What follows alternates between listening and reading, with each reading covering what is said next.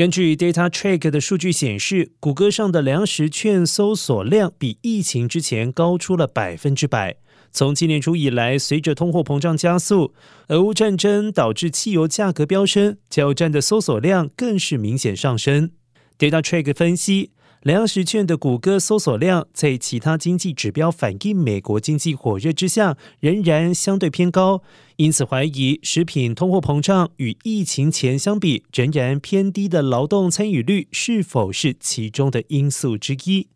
而根据政府的数据显示，截至二零二一年底，约有四千一百五十万人领取粮食券，